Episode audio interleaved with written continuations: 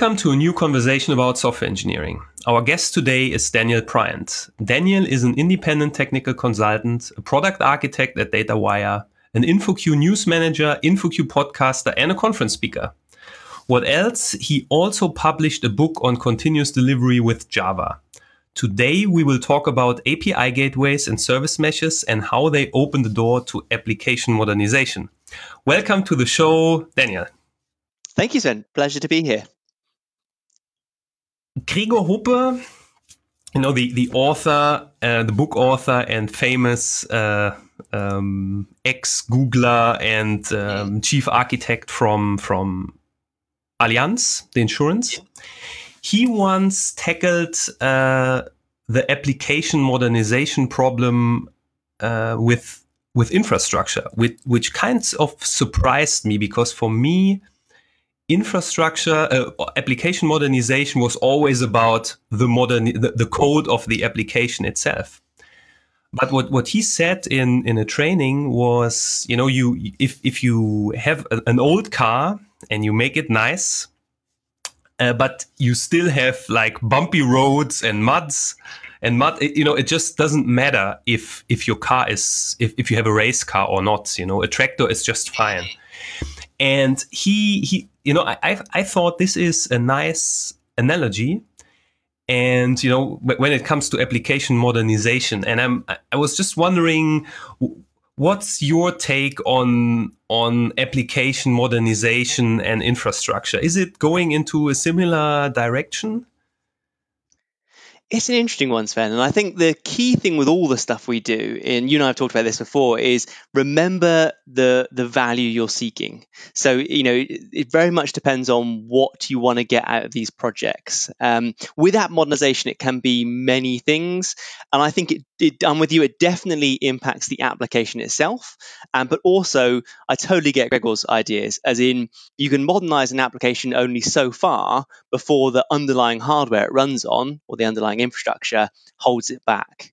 So I think that the two things for me in my mind are really important. One is understanding what we want to get out of this app modernization. Why are we doing it? What value are we delivering to the business, to the customers, these kind of things.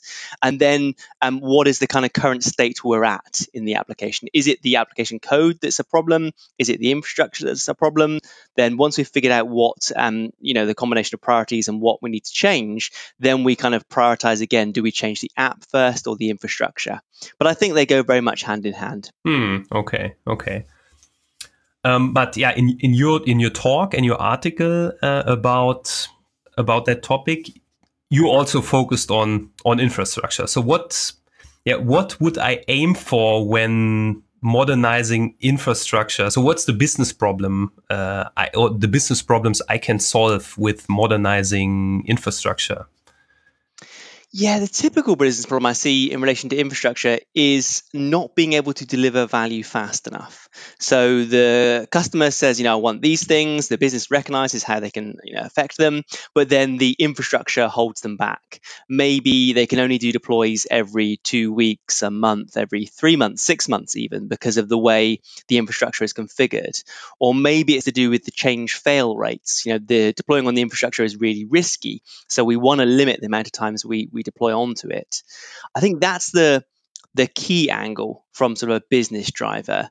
Um, there is also other things sometimes. Uh, some people also they, they want to decompose applications because developers are finding it too challenging to understand how to modify an app and then they want to go to the what we're now calling microservices and a lot of existing infrastructures don't support microservices. So that's still connected to a value angle because the, the business wants to go faster wants to make more changes and the developers are really struggling because of the architecture the software architecture. But the infrastructure is often a um, kind of key area that you can that you can leverage. If you can change the infrastructure to meet the requirements of the software architecture and the business you're all good Hmm. Yeah. Yeah, you mentioned the, the change fail percentage and deployment mm. frequency. So those are two um, points from of two of the four key metrics from the Accelerate book. Yes. I yeah, I've the book is what almost two years old, but I also think it's quite interesting that uh, businesses you know only let's say half technical people really come now and say or either they say we want that. You know we heard about the book. Or you as a consultant um, you know you, you, can always show the book and say you know if if you do that um, you will be better. So yeah i, I fully agree that uh, let's say uh, having a higher deployment frequency is really difficult if you're in a very old fashioned IT department. Completely agree, Sven. Yeah, I've been there. Like back when I was working at a company called Open Credo several years ago, we used to work with a number of big um, clients, and they were doing fantastic stuff, and there was very capable people there. But the the decisions that were made in the past, I'm sure with good intentions, were, meant that infrastructure was built a certain way, and that totally held us back. So we mm. often used to have to change the the infrastructure, change the apps, and also change the mindset. So there's a lot of challenges there. Yeah, yeah, yeah. I know, I know, I know those challenges. Yeah. Um, yeah. Okay. So let's say we we were looking at um, at higher deployment frequency and uh, mean time to restore should be low. We want uh, maybe we want microservices. Um, what what do I need to do in terms of infrastructure modernization? So that's I mean, I think you say you have to decouple infrastructure from the from the application. Um, what, what do you what do you mean with decoupling infrastructure from applications? Yeah, most of that is in relation to containers being the solution. But taking a step back and looking at the problem, what I found with people using, say, bare metal, uh, mainframe, even VMs to some degree, is that the application is often tightly coupled with the underlying infrastructure, either in that we're building apps to take advantage of certain properties of the infrastructure. So back when I was doing Java in my early days, and um, we were running on custom hardware sometimes to, to really, and we were coding to that custom hardware. So if we wanted to sort of lift and shift that app, it wouldn't really work that well. I've mm. even seen this in a bunch of, um, for example, uh, I'll pick on Oracle. It's easy to pick on Oracle, but um, I was doing some stuff with databases, and people were trying to lift and shift their Oracle databases into the cloud. But the way the Oracle database server is running, it was a very effective piece of software, but it was literally coded to run on Oracle racks, and there was expectations around um, timings, around you know access to hardware that when you move to the cloud, and not only is the, the underlying sort of infrastructure architecture different, but everything's going over the network. So suddenly the software was not behaving correctly because it like we the person who wrote the software at the time completely correctly made a bunch of assumptions about how they were running uh, on the hardware. So when I say decoupling, is you often have to change those assumptions, and that can sometimes mean a complete rewrite of an app. Like in the example, the extreme example of, of a database, you often code very close to the hardware. But most of us writing business apps, to be honest, it's more of a case of um, being able to deploy units of code uh, sort of in isolation, if you like. I've seen some folks that were literally sort of building big VM images and putting their applications on there. This was pretty much best practice five, six, maybe seven years ago. Uh, Netflix with their famous uh, Aminator, I think it was called, where they used to bake um, Java apps into the AMIs on on uh, Amazon, and then they just deploy those whole AMIs, whole VM images onto a VM, and that does definitely give you more flexibility than the old, you know, coding to the actual hardware thing. But it's still they're quite big the, these images, and they are somewhat coupled to the VM format that you're you're running on, be it VMware, be it you know QEMU, these kind of things. Whereas um, with containers, you get even more flexibility, or, or that's the sort of the, the theory of why they were created, why Docker became so popular. Hmm. The big thing for me with, with decoupling is if you code your applications to not only fit in and be deployed within a container, but work well within a container, bearing in mind that most communication is going to be going over a network, your block store may be again going over a network, providing you code the application to respect those things and it fits nicely in a container, then you can run it pretty much anywhere you've got a container aware host. So you can run it locally. You can run it, say, um, on some bare metal services with, with Docker or a CRI-O daemon installed. You can run it on um, Kubernetes. You can run it on Mesos. You can kind of take your pick. So I really like this notion of it's not really full sort of workload portability, but it's portability of deployment environments. Mm, yeah, yeah. Okay, okay. Yeah, I mean, back in the days in the pre Docker, let's say, era of 2015. yeah. Um, yeah, I thought, you know, it it's it's easy to deploy. You know, I'm also a Java guy, and uh, you know, you just, of course, you have your your Tomcat, and Yes. but still, you know, you deploy a WAR file. But yeah, Docker is a different uh, story. You you also ship your your configuration, for example. So yeah, I think that's yeah, that's really one of the reasons it has uh, so much success. Um, but now I I decouple, let's say, the deployment unit from the let's say the I don't know execution platform. Um, Mhm, So what what kinds of decoupling are available? So I think you you said something uh, like the you, we can decouple from the compute fabric and we can decouple from the network. So what, what's what, what's the compute fabric? Yeah, this was based on some observations I made around how the big cloud vendors are recognizing that hybrid cloud is a really big thing. Like it's been hybrid cloud's been a thing for like many years, but Amazon in particular were very focused on, you know, move all your workloads to the cloud. Azure and Google took a slightly different tack. Now Amazon, like we've literally had reInvent a couple of weeks ago, Amazon are tacking towards this um, hybrid cloud is a, is a thing. But if you look at the way vendors are pitching it, they're pitching it very different. So they're all saying, you know, app modernization, you're going to be running some workloads in the cloud, you're probably going to be wor- running some workloads on premises. But the way they want their customers to do it is very different. So if you look at Azure and Google, they are saying uh, Kubernetes is the common fabric. Uh, Google have got Anthos and Azure have got something called Arc now.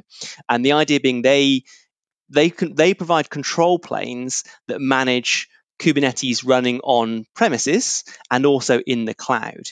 And you kind of get this homogenized experience of I can, you know, as an engineer, I can log in just to the Azure console or just to the Google console, and I can control the deployment of my apps and, and services. Um, by uh, and it's actually running across Kubernetes across sort of the underlying um, fabric, if you like, the underlying hardware, we, we don't really care about too much. Someone else configures, you know, Kubernetes running on their data center on premises. Someone else configures um, it running in the cloud, and then as an engineer, as a developer, I just access this by one one sort of control plane, one UI or one console. And then Kubernetes is very much the homogenized sort of fabric of compute, if you like. Whereas you look at other folks like Amazon, Amazon have got something called Outposts, where you can install some of their hardware on premises next to your existing code. But they're pitching that you connect the cloud, the classic Amazon cloud, with this outpost using something like a service mesh. So they've talked a lot about how, uh, at reInvent, they talked a lot about how their App Mesh product, which is basically sort of their version of Envoy, uh, which is a popular network proxy, and they're pitching App Mesh as a service mesh that joins the existing Amazon cloud with your outpost, your on-premises stuff. And at DataWire, we're kind of talking about the same thing. We, have done a lot of work with HashiCorp as well, and we're saying if you deploy, say, an API gateway like Ambassador, which we have at DataWire, as a front door into Kubernetes, and you use something like Consul, which can route across Kubernetes, VMs, existing kind of on premises stuff, you can basically incrementally migrate from the cloud. Uh, sorry, from the on-premises to the cloud, or you can even run hybrid options. Sometimes it's, it's not worth migrating, kind of things. So there's these two very distinct approaches to um, to sort of modernizing the infrastructure. One is going the Kubernetes as a as a fabric, as a compute fabric, and there's the other is kind of using network service mesh abstractions, hmm. and they're almost offering a different, the same goals but at different layers of the stack. Yeah, but why is that? I mean, when when I read Microsoft or hear Microsoft and um, and Google are going for for Kubernetes, I think okay, you know, Kubernetes comes out of Google and also one of the the key guys or the founders of Kubernetes moved now to Microsoft. So kind mm. of it's it's clear that they follow the strategy to to you know have Kubernetes uh, everywhere. Let's say federated Kubernetes. I think is the yes. is the product, right? Um, and AWS maybe not so active with uh, Kubernetes following another another strategy. Th- is is this an would that be an an, uh, an explanation, or what, what what are there other, let's say, pros and cons to move from you know doing one or the other? It's a great question, Sven, and I'll offer opinion here. I genuinely don't know, like, I don't have much insight into Amazon. I know folks at Amazon, I know folks at Google and Azure as well. I think Amazon have always been a little bit hesitant around Kubernetes. They were, I think, they were the last big public cloud to offer Kubernetes as a service. They pretty much had to because the customers uh, drove that request, and Amazon are very customer focused. I also think they're somewhat wary of standardizing around one option. And if you look at Amazon sort of historically, it kind of makes sense. Yeah, they, they kind of offer you a smorgasbord of services. Now, that can be confusing because there's many ways to deploy. There's EC2, there's EKS, there's ECS, there's, you know, Lambda. But that's kind of how they work. It's a high volume, low margin type business. We give you, like, they give you all the tools, and, and then we as engineers have to choose accordingly. So I think if you look at it from that angle, it, like, it's just Amazon doing their thing with a slight bias against one true platform, which in, in Kubernetes cases, you know, is what it is. I think, as you've already said, Google, it totally makes sense. Like the master plan has always been around Kubernetes. Like that totally makes sense. You look at um, Azure, I think with Brendan Burns joining and many of the other team are doing fantastic work there. Again, it kind of makes sense to centralize around this one platform. Even VMware, like Joe Beda and, and Craig McLuckie and, and the rest of the Heptio team at VMware okay. now, yeah. they're kind of doing the same thing as well. They're, they're betting on Kubernetes. I think it kind of makes sense, yeah, because we as engineers, we do like choice, but sometimes an opinionated platform helps us be productive really quickly. If you look at things like Heroku and Cloud Foundry, they actually had a lot of success because it removes a lot of choice, and we as engineers can just focus on delivering business value. Yeah. So I think I think as part like Google and Azure are almost skewing towards what Amazon are not doing with the goal of trying to make it easier for developers. And also, the added bonus with using Kubernetes uh, as sort of the common substrate is that you do get a bit of um, crossover between the platforms. Do you know I mean? A bit of interoperability is, is the theory. If you're looking at, there's a new things popping out like the Service Mesh interface, SMI. Mm. Uh, if you can kind of lift the abstractions up, I think Google and Azure are betting on those those abstractions being a thing, and then it's going to be easier for customers to migrate or or um, run hybrid situations between Amazon, uh, sorry, between Google and Azure, say. So I think that's where they're going for. Hmm. Yeah. Uh, I'm also a bit. I'm also one of the people who, you know, has likes freedom freedom from choice. Is that that's how I say it? Yeah. No, one thing is freedom of choice and the other one is freedom from choice. Yeah. So uh, yeah aws we currently uh, we, we are going to move to eks but we also run fargate and uh, mm. lambda so all kinds of stuff. Yeah it's it's quite mixed. Yes. Um, but let's say I have this, uh, you know, I, I use EKS here, I use Fargate there, I have Lambda somewhere else. How, how does it work with App Mesh to, let's say, harmonize all those platforms? Or maybe maybe another question before you, you mentioned AWS Outposts. Um, mm-hmm. what is it exactly? Uh, so it's it's hardware you order where basically the Amazon Cloud software is installed on, on the on the hardware? Exactly, Sven. Okay. Yeah, so okay. I definitely encourage listeners to pop along to the uh, Amazon site and, and, the reInvent announcements around this. Like uh, Outpost has been around a while, but it went GA, uh, generally available at this um, reInvent. But the the interesting thing with say Azure and GCP is you pretty much install software in your data center, um, and they have some different ways of abstracting it. Some is like VM image, some it's just software you install on a Linux machine. But Amazon have gone very much like we deliver a rack to your okay. premises. Yeah, and the beauty is like there's low latency because you can connect that rack into your actual system, and so your on-premises existing stuff is very low latency connection into the Amazon rack, but it is someone else's hardware in your data center.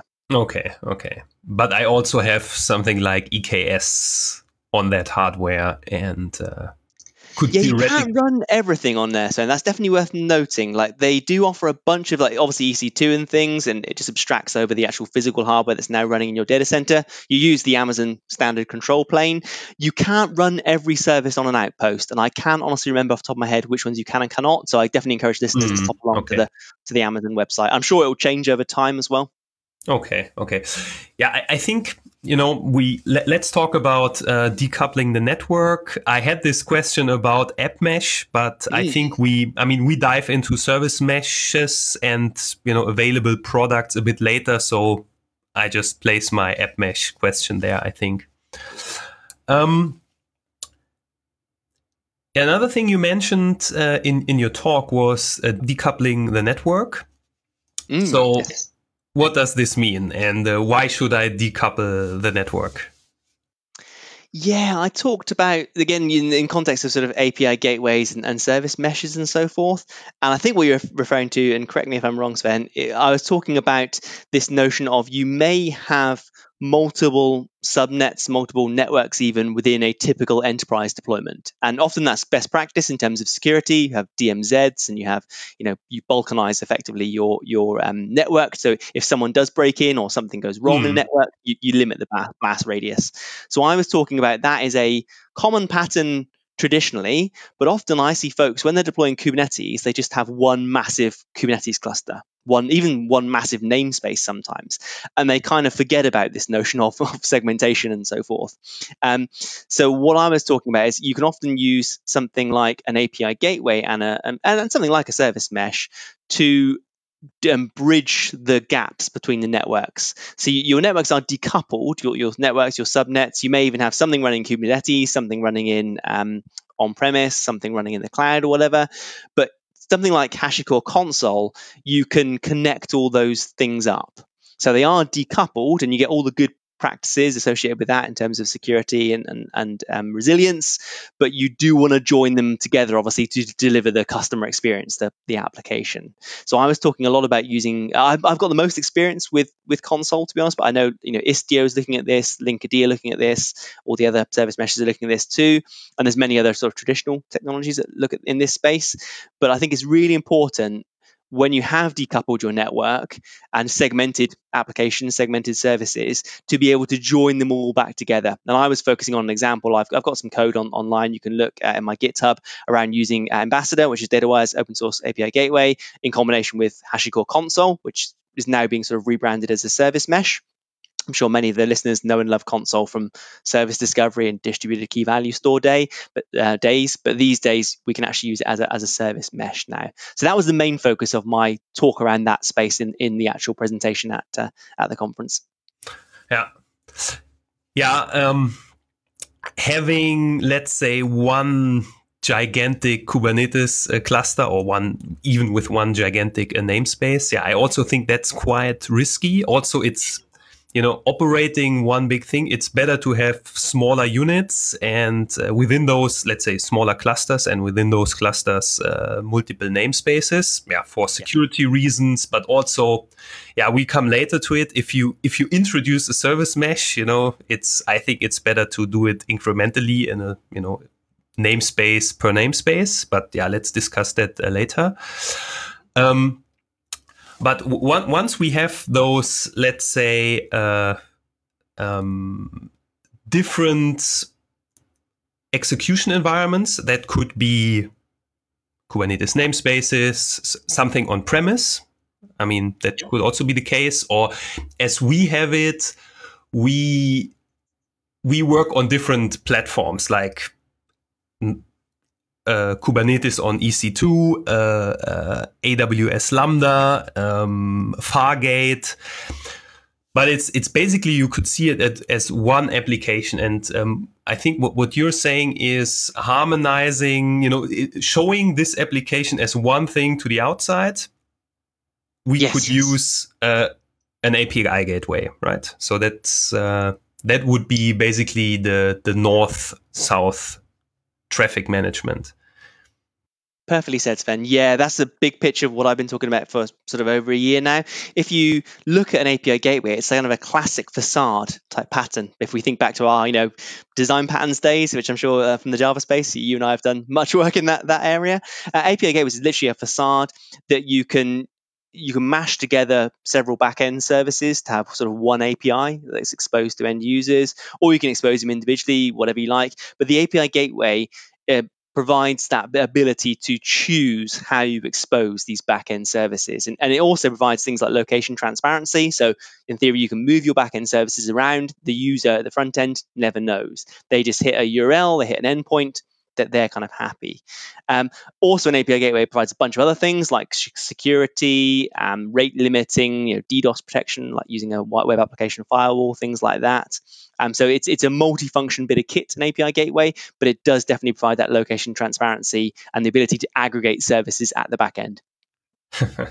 yeah, yeah. I think you you also mentioned uh, the you know the in your talk uh, the API gateway, or it, it, was an article, the the identity crisis of an API gateway. So oh, you know, so, yeah, that's so, so, so work. Yeah, so, that's so many things uh, an API gateway is doing. Yes. Um, yeah, for you know, you know, at my at the company I work for, InnoQ, we you know we see the danger that an api gateway is becoming the new uh, enterprise service bus with yes. too much um, let, us say you have like an uh, horizontal monster in front of your application but basically yeah. it should only be about let's say being a reverse proxy and offering api management I agree, Sven. If you look back, I did this a very popular talk a few years ago called "The Seven Deadly Sins of Microservices." Uh, I, I, talked about it for sort of a year or two. It's like the people really want to hear about the bad things with microservices, and one of my deadly sins was exactly as you described. Uh, I said, like, um, you know, be very wary of an API gateway turning into an ESB, and not to click on Netflix because Netflix are amazing. I've got massive respect for the Netflix team, but one anti-ban I did see in the Java space, a lot of people using Netflix's Zuul, the original version, not the Netty version, the original version version about five years ago, I think it was released.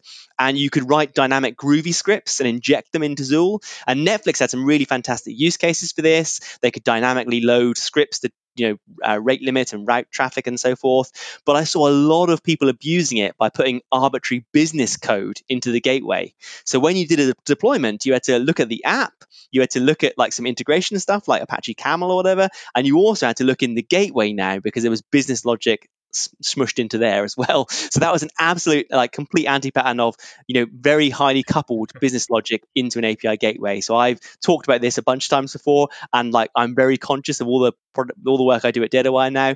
We are actively saying to folks, the API gateway provides a whole bunch of cross-cutting concerns developer portal, all these good things, security, but please don't put business logic in your API gateway.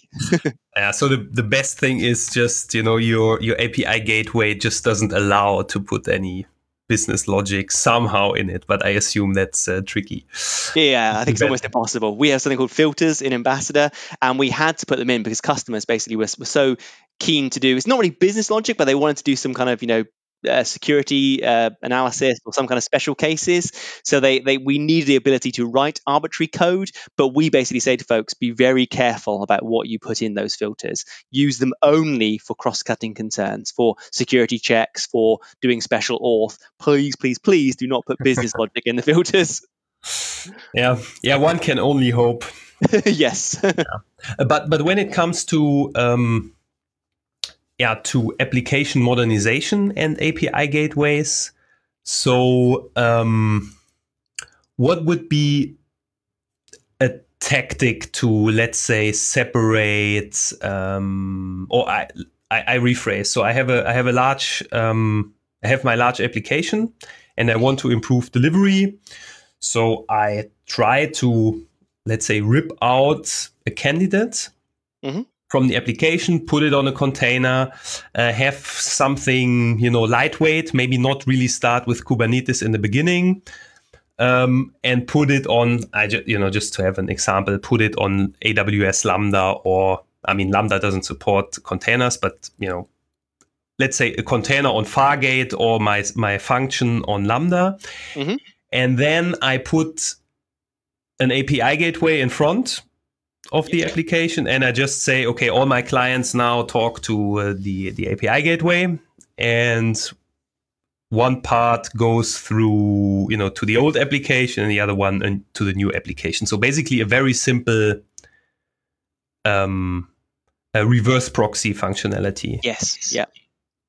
Okay. And then, then from there, basically when we have that, we can grow from there, right? So, uh, Yes, and what you talked about there is the classic uh, strangler pattern. Probably a horrible name, but uh, it's kind of caught on. Martin Fowler's talked a lot about this on his blog. Yeah, It's yeah. a fantastic book, actually. Um, Monolith to Microservices. It's Sam Newman's second book. I'm sure Okay. many know Sam Newman's microservices book, but it's just published. Funny if I, I met Sam actually in Berlin when I was in Berlin recently, and he gave me a copy of uh, of the book. Fantastic book, and he talks a lot about the strangler pattern and related tactics. So I thoroughly encourage listeners Ah, to okay. you know, if they haven't got Sam's original book, still worth buying that one. But he's updated a lot of his thinking and a lot of his learning from all the consultancy work and all the training he's done. And Sam's just a generally like deep thinker in this space as well. Yeah. He's got like the combination of his book and say Martin Fowler's um, work. It's it's really nice as a as a sort of conceptual pattern. And then where people like me and other folks sort of build on this is we give you perhaps more practical related advice. There's benefits in both here, the theory and the practice. I often do use Kubernetes as my example. So even if you're pulling out one service and if you know you're going to go to Kubernetes, sometimes it is good just to spin up a Kubernetes cluster. And even if you're running only one or two services on it, you're getting experience of running it pre-production, you're getting experience of running it in production ultimately before you start increasing the load. Does that make sense? Mhm. You sort of, I, I think a key thing with all this app modernization is is the learning. Like you, we've got so much choice these days. Things are fundamentally changing. Like the way you run uh, VMware or, or VMs versus the way you run Kubernetes is quite different. So the ops team, the platform team, have to do quite a bit of learning there, and it's all totally doable. But I really encourage people to do it incrementally. So I, I Mhm. love the pattern you mentioned. Take out one service, bundle it in a container, put it on Kubernetes, run it in production for a while because you get a feel for how Kubernetes runs. You get a feel for how you're going to monitor the app in Kubernetes. You start building a, a good pipeline around getting your apps into containers, into Kubernetes, and so forth. And then as you get more and more confident, then you can expand this out more and more. And then you can start putting the, the, the classic kind of strangler pattern. You can start pulling more and more bits of your monolith out, putting them in containers and running them in Kubernetes. Now, you may never get rid of the original application completely. That's totally fine. I think Twitter, when they were doing their rewrite and were running their um, monorail, as they called it, their classic, classic monolith uh, Rails app, they were running it for many years, but they had most most of their traffic going through microservices. But it was just not cost effective to take out the final bits of this monolith. So they, they kind of left it hanging around. And many customers, uh, I've worked with many folks at DataWire, we, I've worked with in this space. Like some of them put the monolith in a box, as we say. Some of them put the monolith in a container. Some of them don't bother, and they just like to route the traffic, as you've said, between the monolith. And most of the traffic, when you've made good progress, is going to the Kubernetes cluster and is going to your new microservices. Yeah, yeah. Um, talk, if if you talk about uh, Sam Newman and his new book, so actually, you know, we we we had an, uh, a podcast with Sam. I don't know a year ago, and he he basically said, okay, there will be the new book, and we already agreed to do a podcast on the new book. So Awesome. Thank, thanks for reminding. I have to catch up with him. Um, yeah, I also, you know, I fully agree. Um, I think three years ago, we were at a bank and they had like a large, very specific monolithic, let's say, enterprise service bus for Yeah. you know to um, to to uh, to let the service bus talk to all the core banking systems Yes. and we uh, we we decided that we basically use the application strangulation pattern. So we built we, we just left the let's say the whole integration architecture as it is. Mhm. Just installed at that time it was um, Docker Swarm. I mean, we, Yep. we decided to take Docker Swarm because it's you know let's say it's it was easier at the time than Kubernetes, and to to st- now we would probably also use uh, Kubernetes. Um, but yeah, just start with one, let's say with one dump endpoint. Uh, sorry, dump pipe smart endpoint. That was the was the idea, and yeah, we we are visiting those guys again. In, I think in January or February, and yeah, so far I never heard anything uh, negative. Uh, as a feedback, because I think the nice thing is that you are not so much under time pressure. You know, you're not chasing a date where you completely rewrite your whole system. You always have a working system, and everything which is new is then running on the new platform.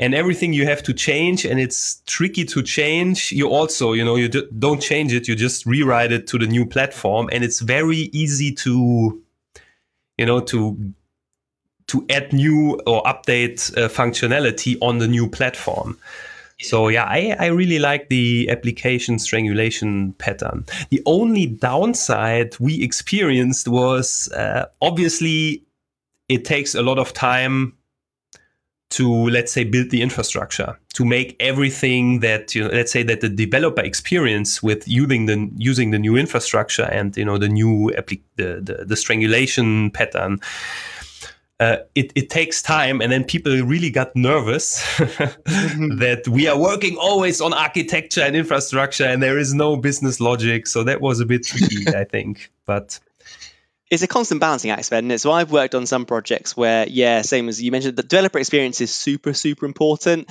And I've, if uh, listeners are interested, I, I did a write up of um, Shopify's experience. If they pop along to InfoQ and, and search for um, Shopify Niko Kurti, uh, I learned a lot from Niko about how they took the Heroku experience, which their developers were used to, and actually built a Kubernetes platform with a Heroku like experience. And like Niko, Niko and his team purposely listened to the developers, listened to what they want. The developer experience was super important to the whole team to be able to go fast. And they basically put this facade over Kubernetes to allow them to use the same developer experience. So I thought that was a very interesting way of minimizing that pain because it did take a while to build out the platform, but ultimately the developer experience was a very easy shift from Heroku to Kubernetes because they put this layer of abstraction in okay. between. Okay. Yeah, I will uh, link it in the show notes. Nice. Um, yeah, talking. So I think API gateways, it's kind of clear. You know, it's let's assume for now it's a reverse proxy with uh, API management capabilities. Um, so we also we, we have an API gateway, but not as we described it here. But now we we in, in my current project we really think about you know how can we you know harmonize all the application with one common API gateway. Right. Um, yeah. What? Um, how can I say that? How? Um, what are the properties I should look at to make a, a product decision? Yeah, great question, Sven, So I'm still learning this as well. Uh, if I'm honest, excuse me one second. Um, there's a bunch of things you know that are sort of business or developer specific to, to your organization if you like certain sort of properties you're looking for. But there is certain key things in terms of the ability to route traffic dynamically the ability to secure endpoints and the ability to um, do things like rate limiting and then the ability to say offer the api documentation to, to end users using something like swagger or whatever. So there's a bunch of sort of standard things that you can sort of look at in an API gateway, but it is a, it's actually quite a fast moving space now because the underlying fabric that a lot of gateways are being deployed onto, Kubernetes and, and the associated change in architectures like microservices, are actually creating new use cases. So if you look at a lot of classic API gateways, they were built with the assumption that you're kind of running monoliths in, in the back end, or at least big services in the back end. So that is somewhat changing the requirements now. You know, you definitely want the ability to, I think, say in a modern API gateway, the ability to route across multiple backends, be they Kubernetes, be they VMs, be they um, Lambda, as you mentioned, is, is a good example. So that's that's sort of the broad brushstrokes, I think, of what I look for in, a, in an API gateway. But it's, it's something that we're actively working on at DataWire, to be honest, because a lot of our customers say, how do we compare you know, Ambassador with Kong or, or other ones? And we've got sort of the standard answers that I've just mentioned in terms of basic functionality. But when we actually scratch the surface of individual customers, individual use cases, often lots of interesting requirements pop up. And it's things because anyone who's worked in enterprise for many years has often got many layers of infrastructure, many layers of apps, as you've already alluded to in our conversation earlier. And because you've got this, that you've often got certain requirements around, you know, well, my existing API gateway does this, and it's something I've never heard of. I'm like, why, why does it do that? But because it's a custom API gateway, they built it to meet their requirements. They built it to you know do exactly what they want. So that often plays a big part in in discussions. We have to say to customers, ah, hang on, that functionality, I totally get why you did it, but really it shouldn't belong in the gateway. We need to move this into an integration layer, or we need to move that responsibility into the services themselves. Hmm. So it's often it seems simple on the face of it, and hopefully my answer around sort of the, the basic things to look for is useful to folks. But I've actually discovered as we've done more and more work at DataWire, the the the list of requirements is actually much deeper than I thought it was. So we're as we speak, we're literally putting together some docs on how to help folks on understanding the problems an API gateway solves and, and how some of the solutions map to the existing problems and requirements they have. Hmm. Yeah. Also, we we we haven't talked about cost. I think that's also uh, yes one thing which I find uh, quite interesting when you look at uh, costs of certain solutions. But agree. Yeah, yes. but the the what you you are working on is will it be public uh, uh, soon or it, like the you know how do I select pro- I mean, I, I, assume you are quite biased with yeah. uh, with that, but no, of uh, course not. yeah, no, I know what you're saying. We are doing a lot of documentation, a lot of sort of uh, articles in this space at DataWire. So yeah, it's totally planned to be public. We're doing a lot of articles uh, helping people understand the problem space uh, and helping people understand solutions and so forth. So I'm hoping, give it a month or two, we've got lots of interesting stuff coming out now. We've just launched a new product actually, the Ambassador Edge Stack. So our big focus is on that sort of uh, in the run up to the holidays and probably a little bit afterwards as well. But I'm definitely keen, after you and I chatted in, in Berlin, I'm, I'm definitely really keen to share some of my ideas around, or some of our ideas, I guess, around the um, the criteria for a evaluating a gateway because I think it'll be a conversation. I think it will put some stuff out there, and then you and other folks will go, "Hang on, have you thought about this?" or "I don't agree with this," or "What do you mean by this?" Mm-hmm. And I mm-hmm. think it'll take a few iterations because uh, you've already mentioned Christian Posta's article and some of the other stuff I've done.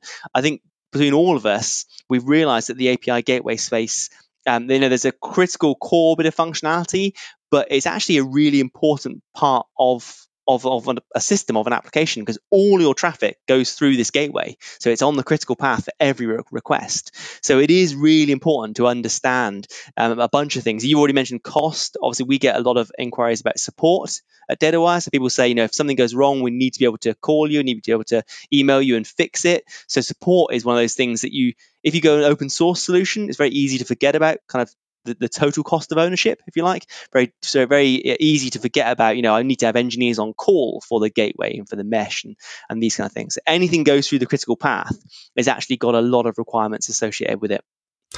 Yeah, yeah. When you say it's the critical path, uh, all the requests go through the API gateway. Um, yeah, I, I worked once with, let's say, a classic product, and that was really that was a disaster because uh, in terms of traffic, because this thing went down every once in a while, and yeah, then the whole application is down. And of course, there was a big anti-pattern, one API gateway for all applications. You know, it doesn't matter um, how in totally distinct applications. You know, so we yeah. we could have several API gateways, but yeah, when it was down, every application was down. That was really bad. Yeah. Yeah. So the stability, non-functional properties, you have to good to to understand them. Yeah. Completely agree, Sven. And uh, with a lot of technology changing, so a lot of the more modern gateways like Ambassador and others are built on Envoy, Envoy proxy, and that is a fantastic bit of technology. It came out of Lyft, uh, like a sort of the, a US version of Uber, if you like, or a US competitor to things like Uber.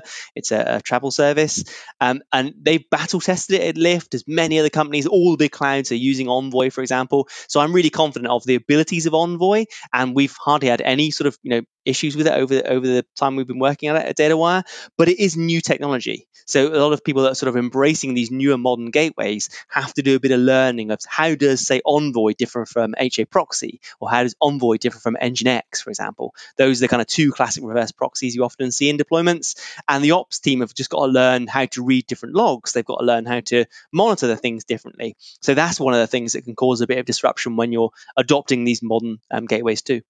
Yeah, Envoy, it to me it seems it's everywhere now.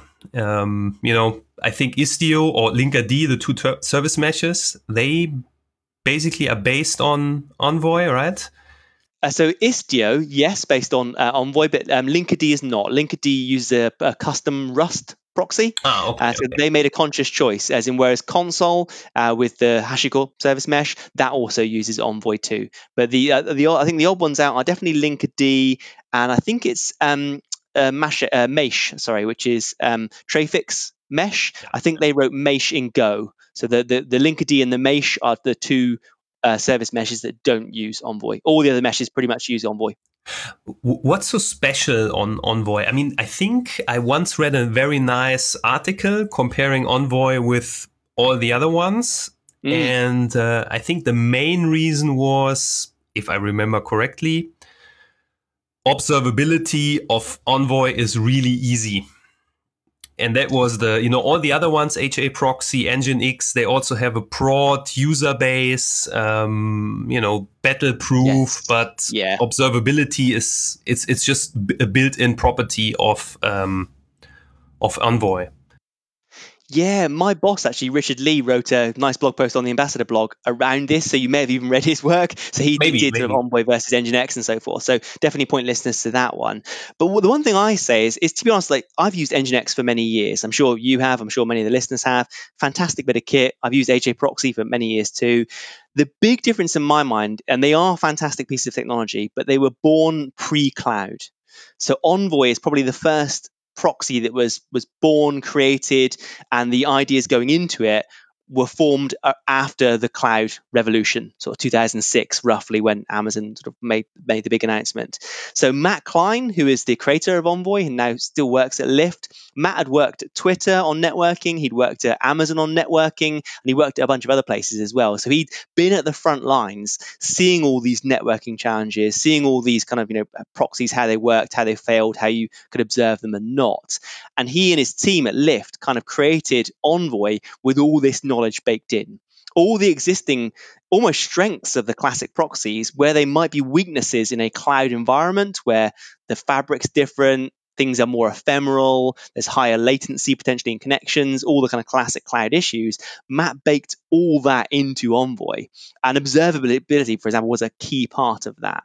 So, from the big distinction in my mind is it- it's a constant trade-off, and I have some very interesting discussions with folks of yes, Nginx, HAProxy, and the classic proxies are more battle tested. You can't argue with that; they've been around for longer.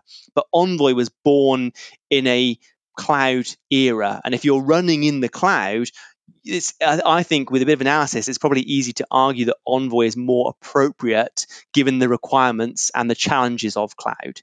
Um, so I think that's a key thing people need to need to think about it. But I totally agree with you. Things like observability and reliability are really important for a proxy. Yeah. Yeah, I mean that's the only problem we have with Nginx. It it implements open tracing, but somehow you know it it you have to move to the paid version. Um, Yeah. and then you still had, we, we had some troubles uh, making it to work but basically i have to say now with the paid version it also works uh, quite nice um, but okay yeah i i also have the feeling yeah envoy is the new kid on the block and it's yeah it, it makes a big difference if if uh, you know something is is made for what whatever you you need right? It, it doesn't only meet, need uh, mean made for the cloud but i think like jenkins it's also a nice example. Jenkins was quite nice um, w- was the the number one ci server. Mm. but now it also feels like not the right choice anymore. And of course they can do a lot of things but it's just not you know it, you, you build all those new capabilities in after the new world of Yeah. containers and cloud native comes along and that it just feels a bit strange and, and maybe it's the same with envoy Yeah, I think a couple of things worth mentioning with with Envoy is Matt Klein, the creator, deliberately chose not to build a business around it because he feared sort of the business drivers would interfere with how the product was developed. And he wrote a fascinating blog post several years ago. It's still on his blog, so you go to Matt's blog, you can see his thought process around why he wasn't creating a, a company. Apparently, VCs were kind of throwing money at him, saying, "We'd love you to create a company." they saw the potential for it, but he was like, "No, I don't want to. Don't want it for various reasons." Um, it's really interesting, sort of understanding Matt's reasoning and given the hindsight of time now, we can look back and see that Matt was actually very wise. And not only did he not create these kind of perverse incentives of you know maximizing profit over creating a good product but it's also encouraged a whole bunch of other folks to work on the product. So envoy now is you know the main contributors come from uh, lyft of course from google from ibm amazon are contributing azure are contributing. There's many many other companies. I've missed out a bunch. But i do think having all these people come together people that would probably not collaborate on you know on anything else that's not open source and open governed makes a better product Yes, I think Matt was very wise in that he saw the potential for Envoy, but realized that commercializing it could ho- sort of halt it in some ways. So mm. now the fact that all these companies are bringing their expertise, they're not putting all their expertise in Nginx because that's largely a proprietary system. I know it's an open source code base, but the Nginx Plus is kind of a proprietary sort of uh, wrapper on the open core. Um, I think that that that is one reason why I see even if Envoy doesn't meet someone's requirements now, it's still an interesting investment to look into because I think Envoy's got the, the best trajectory. If you look at mm. the community engagement, the incentives around it, just the kind of, yeah, a whole bunch of reasons, I think Envoy is, is on the up, basically. Yeah, also my feeling, but it's just a feeling. But yeah, I think yes. I will uh, check uh, Matt's uh, blog post and I will also put it in the show notes. I think it's an interesting discussion about uh, Envoy and see how it, you know, uh, how this will end in the future. Yeah, I think a lot of the roles that you and I and people like us take, you're making technical bets. Yeah, so you know you're betting on you're putting something in a stack and you're betting that it's good for the future. And I, as I've kind of moved up through like different roles in my career, I realized that having the ability to examine the current state of the world, make predictions, and then justify them in a very sort of structured way is actually re- a really core skill. You've got to look not only at the code, but you've got to look at the politics, you've got to look at the organization, you've got to look at the general industry trends, and then make an informed decision as to what you're going to base your stack on. Yeah. Yeah, that's true. It's uh, yeah, looking at the technology is um, is only one small thing. Um, yes. Yeah. Okay. Um,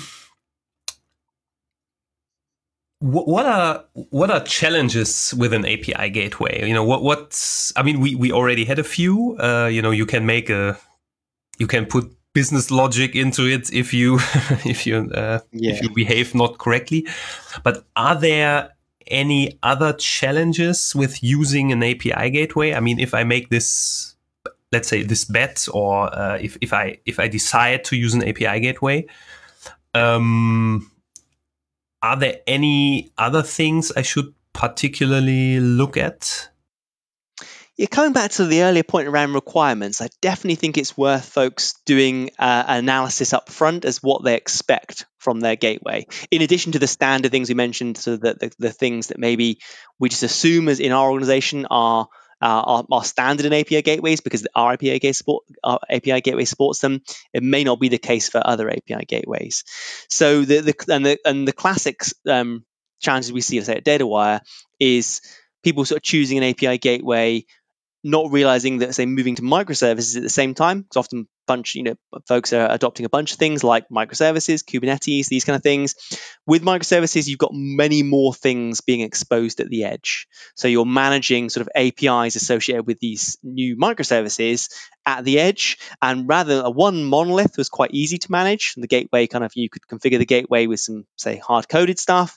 But if you're deploying say hundreds of microservices like some of our customers at DataWire literally have hundreds of uh, hundreds of services at the edge you can't get away with hard coding that into the gateway, for example. You need some kind of dynamic mechanism of service discovery and, and these kind of things. And the second thing that we see quite a lot is the ability to have sort of a comprehensive configuration. So not only have you got more things at the edge, but quite often the services are different compared to each other. So one service exposes REST uh, API, one service exposes WebSockets. We've got gRPC web. There's a bunch of different protocols these services can support. So you need to make sure when you're, you're looking at a gateway, do recognize what protocols you need to support. The classic in the enterprise space is SOAP. Folks say to us, we're, we're moving to REST, we're moving to you know um, gRPC, but we've got this SOAP stuff because hey, you know yeah, it, it is what it is. Yeah, and SOAP's very different to REST. So you need to make sure that the gateway supports the old world and the new.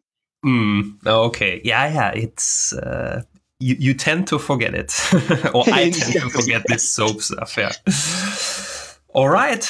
Okay. Let, so let's change gears a little bit. Going to uh, service meshes. Uh, definitely, at least in my bubble, the hottest topic for the last maybe two or three years. I think that the interesting thing uh, with uh, service meshes for me is it seems that people can actually use it right now. So in, in the in the interview I did with uh, Sam Newman a year ago, I said, mm. "Ah, Sam, um, I recently visited uh, a training on Istio." Mm-hmm. And uh, they said, ah, you know, it's not quite ready, but just wait another six months and then you can use it. And then Sam was like, ah, you know, they keep saying this for three years now. Um, so, and also, I think once uh, 1.0 came out, there was an interview with Eric Brewer, VP Infrastructure yes, at Google, that. and uh, also the, the CAP theorem guy. Yeah. And know, the interesting question was, would is is Istio ready for production? And this is that was maybe March yeah. 2019. I will also put this interview in the show notes. And he was like, Yeah, you know, it's 1.0. You know, this means it's production ready, but, uh, you know. so he, the thing is, what, what I found interesting, he was really, really positive. You know, he, it, it, it seemed that or basically he made it very explicitly that open sourcing is building and open sourcing Istio at Google was not very it was not an easy thing to get you know the approval to do that. And but you know he is he was really positive about the idea uh, and but you know still you know it's new technology be careful. Um, so that the, I was always very hesitant to use a service mesh because yeah all it, I, I hear uh, people like Sam Newman or even Eric Brewer saying you have to be very careful. So now, but now we we will introduce a service mesh uh, in the next uh, in the next six months, I mm-hmm. assume. Mm-hmm. So actually, it's on it's on the roadmap, and you know let, us discuss the, the migration ideas in, in a couple of minutes. But uh, be, be, before that, um, maybe just set the the baseline. So what what is a service mesh? Yeah, so a service mesh is a piece of technology. It's almost an abstraction layer over the application level communications. So typically, a, it's probably easy to describe to how a mesh is implemented. So within each service of our system, in sort of each application, if you like, you um, have a sidecar system typically, or some way of that application joining the mesh, if you like. And the classic way at the moment is in containers, you have a sidecar container, something like Envoy, that um, all the communication from each service going to another service goes via these proxies, these sidecar proxies. So you don't have, you know, app A talking to app B, you have app A talking to proxy A, and proxy A talks to proxy B, and then proxy B talks to application B. So you have this kind of abstraction mesh, if you like, across all the communication of your applications. And it's not just applications, it can even be, of course, API gateway, it can be things like data stores, these kind of things. But the fundamental difference is you put this layer of abstraction above sort of the applications, if you like, that, or maybe probably best to say actually below the applications, so that all communication is now going through this common mesh, this common fabric. And that gives you the ability to observe in a standard way, whether you're service A or, or and service B, whether they're written in both in Java or whether one's written in Java, one's written in Ruby. Doesn't matter from an observability point of view now because you're wiring into these proxies, you're wiring into the mesh. So it gives you a common way to observe, you know, 503s being returned on HTTP, gives you a common way to understand latency, these kind of things. It also gives you security. So now, because again, you're not baking security into the individual services, you can bake security into these proxies, providing the app can securely talk to a proxy. The proxy can then do things like uh, TLS, transport level security. It can do things like auth. It can make policy, policy decisions. There's a very interesting um, framework called the Open Policy Agent that's popping up now at the moment. It kind of gives you almost like a role based access control of service A talking to B, but perhaps not talking to C or not being able to talk to C, these kind of things. And finally, it also gives you the ability to do uh, reliability. So many of us in the Java space have used things like Hystrix from Netflix, which is a circuit breaker. We've also used retries and bulkheads timeouts, but we used to bake that into our application language.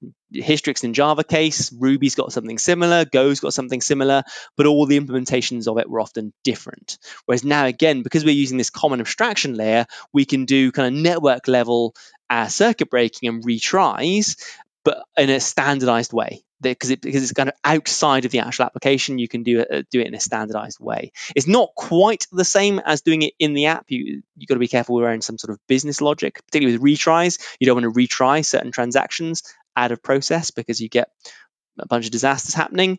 But that, that the kind of mesh offers those three things observability security and reliability. And it really is a fundamental um, abstraction layer of a communication. Hmm. Yeah um when you talk about uh, sidecars, uh, that would in, in a Kubernetes world, this would mean my service is on a pod and the sidecar, so the Envoy proxy is on the same pod. And exactly, Sven. It runs like a separate container. A lot of the um, like so I've used Consul quite a bit of late, but Consul will even bootstrap a uh, a Envoy sidecar pre-configured uh, for you. So you deploy your application. You, I think Istio does actually something very similar with webhooks, and you can just specify I want this to be Envoy enabled or Istio enabled or Consul enabled, and then it will wire in another container, a sidecar container, into your pod that sits alongside your existing uh, application containers. Mm. Yeah, I it, I mean because a service mesh basically spans the whole application or makes let's say a, a, a mesh across the, the application I, I, I used to be very scared but i have to say we built a lot of those things uh, by ourselves. You know we, we had our own authentic or we still have our own authentication proxy which is a sidecar on a pod uh, we do MTLS communication between the services, you know, service by service, stuff like that. Yeah. I think also uh, you, you called about observability, like the whole distributed tracing. Of course, we also have a solution for that, mm-hmm. you know, and so on. Cir- Circuit Breaker, I think, is quite an interesting. Uh, uh or resilience in general, but circuit breakers uh, uh, in, in, a special case, I found that quite interesting because I'm a Java guy or a JVM guy, and I always thought, you know, circuit breaker, okay, you just take Hystrix and that's it. Yeah, yeah. And uh, but then you know we have Node.js people, and there is just, or at least they said there is just no such thing then. Uh, Hystrix yeah. Node.js. So it's yeah, it it really helps to you know have this uh, platform independent. Also, canary testing is something we have on our list for service mesh. So mm. I'm not sure if you you didn't mention it, right? But um, yeah, no, great, um, great point, Sven. So uh, I almost it's sort of like fundamentals. I forget about it sometimes, but the traffic shaping and traffic splitting is a fundamental property of API gateways and service mesh, and the ability to kind of split traffic. So one percent of users go to a new service is a great way to canary test the service. One thing I would advise, and again, I am probably biased with my work at DataWire here, but I say start at the edge and work your way in. So we've had some uh, customers that have tried to do, say, canarying with Istio and got a bit confused because you can put canaries on an arbitrary point in the stack. But then when you're debugging and so forth, you've got to remember when the, the request is flowing down through the service, did it get canaried? Did it get canaried in two services? Where did it get canaried?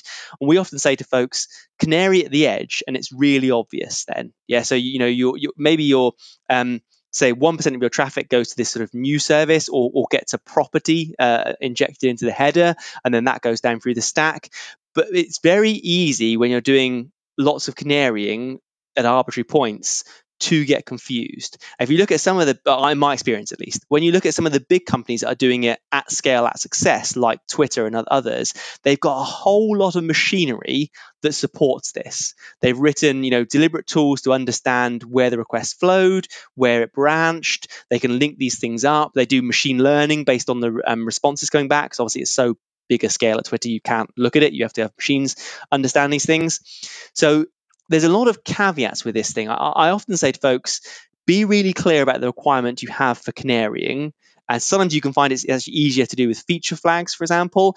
And quite often you can pull the requirement closer to the edge and, and just be conscious all the time that if you are doing these kind of um, traffic splitting things, they are very powerful and, and they they actually are game changing to, to use an overused phrase, but they really are game changing if you get it done right uh, in terms of continuous delivery and progressive delivery. But with great power comes great responsibility, as the old cliche goes. You, I've definitely seen folks get a bit uh, overwhelmed with the cool stuff they can do with the service mesh, being honest. Hmm. Yeah, I mean, canaries, uh, you know, we, we also we look at the the accelerate metrics, and of course, we want um, a low change failure rate. Yes. And back in the days, uh, like five years ago, um, we we did canary testing and but but it was it was at the edge. So the reverse proxy just looked at some property uh, in you know in a cookie and then decided okay let, let's go to this version or the other version. It was quite you know on on ec2 and everything very static. It was let's say quote unquote easy yeah. to do canary testing but I, I also found this very helpful you know you i'm much more I, at that time i was really relaxed to do a deployment because if the deployment fails it only fails for 10% of the users or 1% of the users depending on the project. Yeah. And um and if it works for the, for this 1% i can move to 10 and then 100 but now when you when you say uh, do it on the edge you mean uh, decide on which, uh, let's say, which uh, um, version to choose, you should do that at the API gateway. Yeah, so it's, it's quite an overloaded recommendation, I guess, because it depends how folks have configured their services. So we often see people when they're starting out in their microservice journey, they have quite a shallow stack. So often it is the monolith and a few other services, um, you know, next to the monolith. So then it's quite easy at the edge to make the decision. You literally say, you know, canary, like you might have like service A and service A prime, and you canary, you know, 1% of traffic to service A prime. So if you've got shallow systems, it's really quite simple to do. When you move to what a lot of folks now are calling deep systems, so when you've got sort of the, the microservice call chain is, you know, two, three, four other services. So the, the edge basically routes to the first service, and that service then routes onto another service, onto another service, onto another service. I always recommend folks keeping the chains as shallow as possible for so many reasons in terms of understandability and latency and so forth. But I've seen many things over the years. Then you can do a number of things. You can have literally different chains, so almost like two different chains, and, and, you route to the different chains depending. But you can also do, as you mentioned, put something in the cookie at the edge, and then the services look and do things depending on what the cookie value is. Does that make sense? Yeah, so you can have an arbitrary deep stack, but you set the cookie at the edge because then for traceability, it's much easier to understand. Oh, when this request came in, that person was eligible for you know canary testing. We set the flag and therefore we know all the services downstream or sorry all the services upstream of that request um, went through and processed that request with the canary flag. Hmm. When you start having multiple canary flags, um, which you know sometimes it is essential for certain systems, but for smaller systems or systems where you're just sort of starting out with a microservice pattern, I recommend keeping it as simple as possible. If you've got multiple canaries happening at multiple points of a deep stack, you get like quite deep uh, quite sort of deep or wide, I suppose, branches. Does that make sense? So you the, the combinations of how a request can be handled uh, gets quite complicated. So I think if you keep like something simple at the edge, you at least know this bit, this cookie was set at the edge, and therefore you can much easier trace the flow of the cookie down the down the up the stack. Hmm. Yeah. Yeah, I think so. Makes sense. Yeah, I never thought about, uh, let's say, um, the the deep call chain because uh, we we kind of consider this an you know not a, a not so good solution to have Agreed. so many uh, so many services calling other services. So keep the let's say keep the tree small not not not small not not deep not, not having a deep tree but you know maximum i don't know three hops four hops i don't know Yeah, I've seen one pattern um, being espoused by a number of vendors. I won't um, mention their name, and I think it's with good intentions. They're encouraging folks to do this, but it's the classic a layering approach. So, like some of the, um, they talk a lot about systems of engagement and systems of record. So, systems of engagement are your kind of web apps or your funky cool stuff, and systems of record are the data stores and all these other things. And these vendors, they're kind of steeped in the traditional enterprise way of just adding another layer because that's you know it's kind of what you what you did back in the day and they're advocating that you have kind of like these um, application level services or APIs that then talk to process level APIs, which then talk to system level APIs. And then there's, you know, it's an arbitrarily deep stack. And I understand why they're pitching that. They're trying to say, you know, as a developer, you just build up the appropriate layer you're working on. It's a bit like the classic Java thing of you used to always have like a DAO, a service layer, and a view layer because you know that was the the done thing in an ideal world you could swap out the view layers or you could call um, multiple dao layers and um, from a you know from, from multiple views I think that's the kind of mentality folks are bringing to this new microservice architecture. But I'm 100% in agreement with what, what, what you've said. I actually think keeping the call chain as small as possible ultimately makes it easier to understand end to end. I think the good intentions with these multiple, you know, abstraction layers of like application, process, and system, I get where they're coming from, but it, and it optimizes for a local understandability. But if you're looking for like the global of like how did my customer's request get solved, keeping that call stack short is mm. much easier. Yeah, yeah. No, that's really the case, and it's faster. Talking about yes. being faster. Um, so one thing I said service mesh is complex, therefore I was a bit scared. Uh, what about latency? I mean, introducing all those uh, sidecars that introduces lots of latency. Is you know is that really a big problem, or would you say, well, sidecars have local calls and it's acceptable? Yeah, I think it, it, it's always it's always good to look at your requirements, and I think is there's a couple of angles here. One is the um, you know, is optimization is the um, premature optimization is the root of all evil kind of thing. I do see some folks getting really worried about potential latency introduced by a service mesh, uh, and then in reality, their system is like a standard e-commerce system, and then like a couple of extra microseconds or milliseconds doesn't make a big deal. And the benefits they might get from having a service mesh clearly outweigh the costs. But then I work with some financial companies who are like, we've got to have everything like down to the microsecond, and so that they minimize these extra hops. So it very much depends on on your requirements, and it's all about trade-offs. You know, you're going to get some benefits from service mesh, but there's clearly some costs, not only in terms of complexity of running the mesh, but in terms of of latency.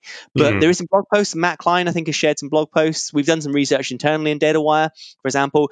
The the the standard kind of uh, hops with uh, Envoy are, are milliseconds, like single digit milliseconds. So for most use cases, it, it doesn't add a big problem, particularly when you're, you know, like hopping over the internet it's going to cost you 10 milliseconds or whatever it is but it's it's one of those things i always say to folks um, if you do have your doubts do a small proof of concept because the, uh, I've learned over the years there's just too many variables in a typical system for me to predict what's right or wrong. Mm. The way you've got your applications configured, the way your hardware is configured, all these things. I say to folks that if, I understand why you're worried because yes, it is another layer in the stack, but do a POC, like with a few jumps and with a few, you know, um, proxies in the mix, and just see what kind of performance you get at the P99, you know, at the worst sort of worst-ish case scenario. And anecdotally, all the folks I've chatted to have come back and said it's not an issue. We've got like five milliseconds of latency, um, but the benefits we've got by doing these things are, you know, clearly outweigh that cost. Hmm. Yeah, I, you know, in, in our case, since we already have sidecars, just not automatically injected by a service mesh. There is already this uh, latency, and yeah, it's. I find it interesting. It seems to be easier to remove uh, Kubernetes pod limits, CPU limits to get faster. yes. that, that that was something I was really surprised that uh, that really uh, has that limits CPU limits have a very bad uh, um, consequence for for latency. But yeah, I would also think that in a general case, latency is is not a is not a big issue. But yeah, it's something you have to keep in mind that if you introduce exactly. uh, proxies everywhere, it can be it can be a mess. Yeah. Um, how are those? Now I have all those proxies. Are they uh, how does it actually work under the hood? So if, if I install it, they automatically get injected onto a onto a Kubernetes pod, and um, this is then centrally managed by the the data plane. Is that how it works? Yeah, pretty much then. I mean, I would say to listeners, um, definitely check out the setup for your individual service meshes because they are subtly different, um, but fundamentally exactly what you said. So um, Consul is, you know, a case that I've worked with quite a bit. You inject the um, the Envoy um, pod is just like it's like a one liner in a kubernetes deployment. Um, and you've obviously if you installed Consul into your cluster then when you deploy your app with this one liner Consul recognizes that and injects a pre-configured envoy into your uh, sorry pre-configured envoy container into your pod. And then it updates along the way. There's different mechanisms you can use to update it but fundamentally there is a centralized um, uh, control plane that then talks to Envoy and synchronizes all the changes from the control plane into the individual pods, which we, we call the or uh, the data plane. Okay, yeah. Yeah, I can somehow remember my Istio class. yes. Yeah. Um, but but how does so I, I, you know when, when we look at the functionalities of of the service mesh um, how does this help with our application modernization. So, of course, it makes things easier if I already have a microservice architecture. Um, but that's, I think, the the own you you, already need to have uh, the split, right? So you if you uh, move from monolith to microservices, you need first a decent amount of microservices, and then you would introduce uh, the service mesh uh, in order to not develop all those things like security tracing, canary, resilience uh, from scratch. Yeah, okay. Yeah, and one thing we've seen a pattern that's quite popular is if you're say moving to Kubernetes and and you um you know it's going to take a, a, while to incrementally migrate, is using something like a service mesh, particularly a Consul because it's the one that provides sort of um, best connectivity across many platforms at the moment. Others are looking to do this for sure, um, but you can use Consul as a way to do location transparency. So you can, providing you can install a Consul agent uh, on your existing app, the app can effectively be anywhere. So I've got some tutorials which I can share on my GitHub where I'm using Ambassador and Consul and, and, Google Cloud Platform. And I'm using some Terraform to spin up a Kubernetes cluster with um, Ambassador and Consul installed. And then I show you how to uh, route to a um, Consul based service that is out of the Kubernetes cluster. It's running on a, on a classic VM in, in Google Cloud. And then you can move that service into Kubernetes and Consul will behind the scenes change the routing. So no longer will it route to the external VM; it will route to the service in the um, in the Kubernetes cluster. And the beauty of doing that is your not only does your user never know and care about this, but even your API gateway doesn't, because your API gateway is talking to Consul to get the service discovery information, and mm-hmm. Consul is basically hiding giving location transparency from wherever these services are. And you can choose to always leave them running in a VM, no problem at all. But if you do want to migrate them, the, the service mesh there gives you some layer of abstraction. Okay. So now we let's say we we decide that a service mesh is a good idea.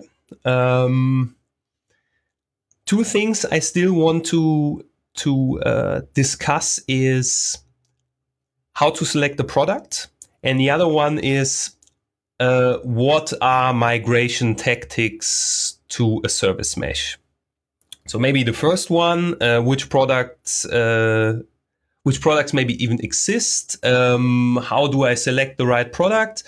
I think that's within the last six months, this you know became a very interesting question because six months ago there I had the feeling Istio was really leading the pack and Linkerd was somewhere behind.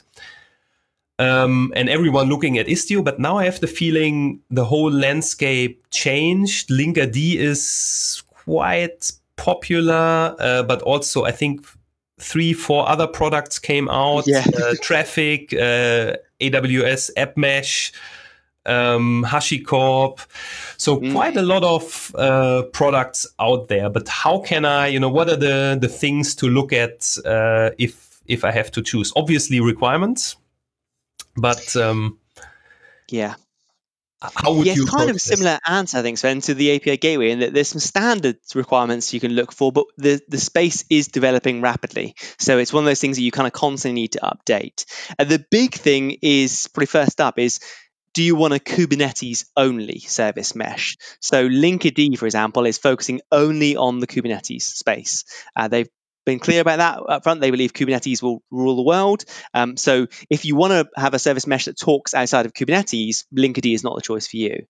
Um, and then but then another thing probably very closely connected with that one is the complexity of the mesh. Because linkerd have made a bunch of assumptions around this kubernetes only the installation experience and the usability of linkerd is amazing. Yeah compared to say other meshes that may be more powerful they are more complex to or more complicated to understand. So i think yeah kubernetes only have a think about how much complexity you need or want. Uh, Istio is kind of taking a little bit of the classic Java EE vibe, I think, in that it does everything. but you, as a developer, you may not want everything. You know, this was something I struggled with in the classic Java EE days. You could literally do anything you want with a lot of these specs that were in Java EE. But me as an engineer, I actually wanted an opinionated way to do things. So I think Istio is, you know, is is a market leader in terms of Google promoting it. It is very powerful and that you can do everything you pretty much want from a service mesh in it, but that comes with the baggage of, of complexity. So if you want a simple use case, um, I think Linkerd is a fantastic install experience. Uh, if you're just looking for TLS, I think Consul's a fantastic experience. I've, I've, you know, Consul, I install that as a Helm chart into my Kubernetes cluster. I sort of one line injection into my pods, and I've got MTLS between all my services.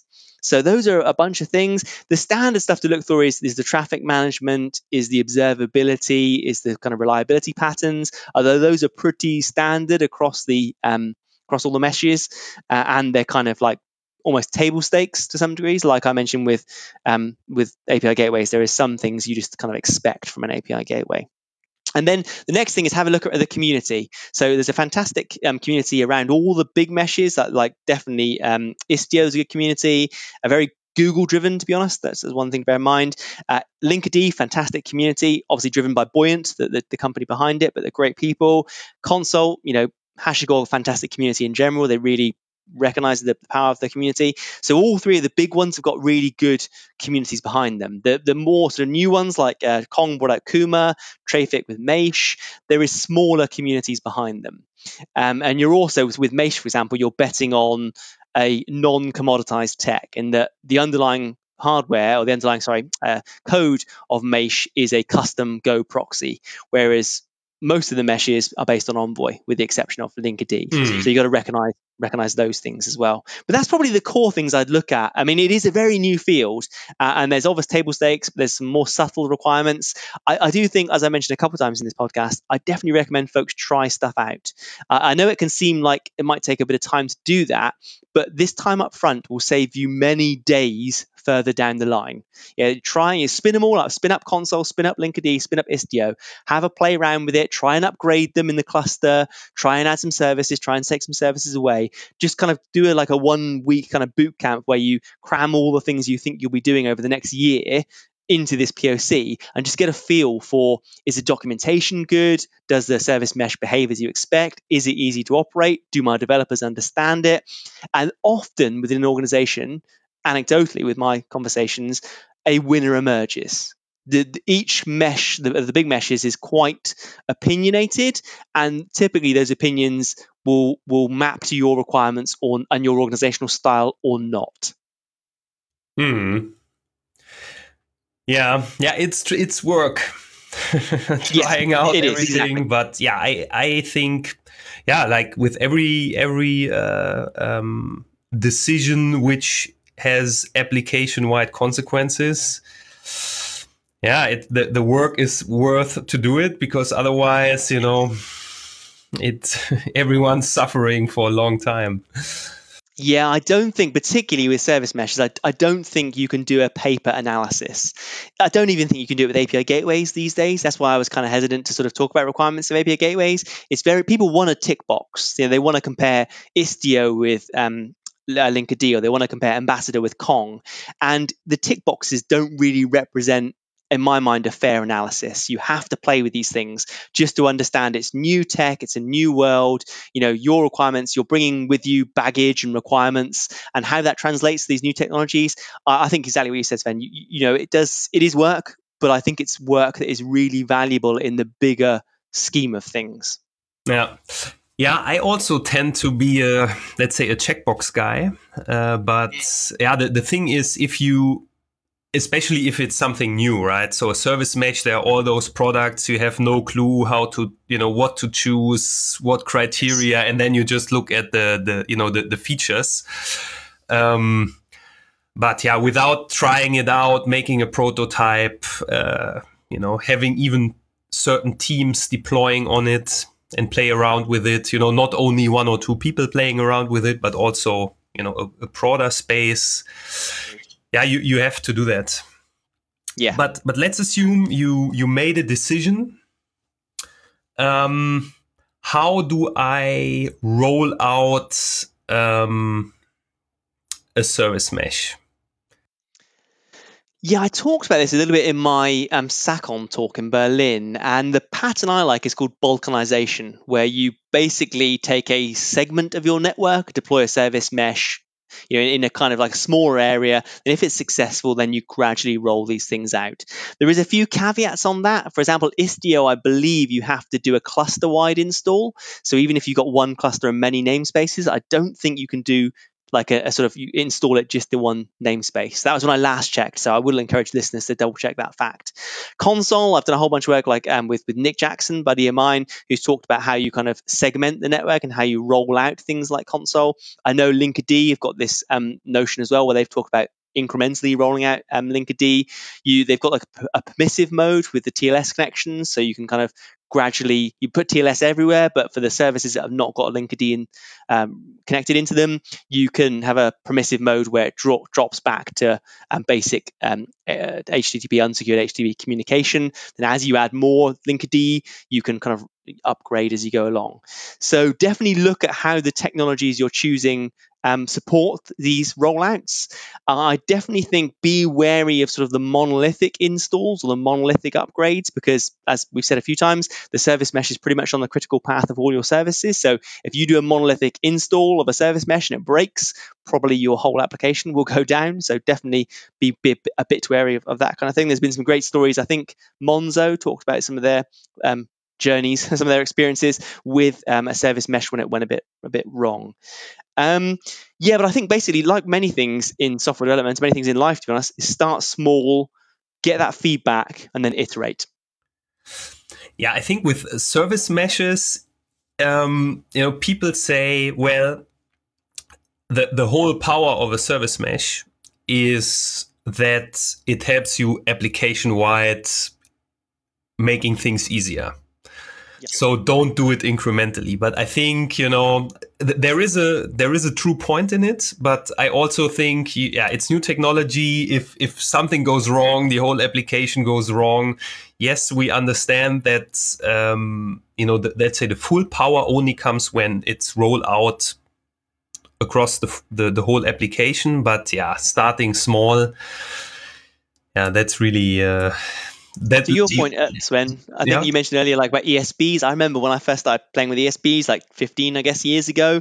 The the vendors had the same pitch then. They were like, "Oh, just go all in on this ESB." You know, like basically, like it's the only way to do communication in your in your cluster in your data center. Makes it so much easier. And like those those projects used to take a year or two to, to roll out and then there was always a lot of pain when you went live yeah so so i think like we in some ways are uh, we haven't changed our mindset on these things but i do definitely recommend like starting small. Otherwise you'll, it will take you many months to actually do something to roll out something and then the pain of your learning will be crazy when it goes into production if it's a system wide thing.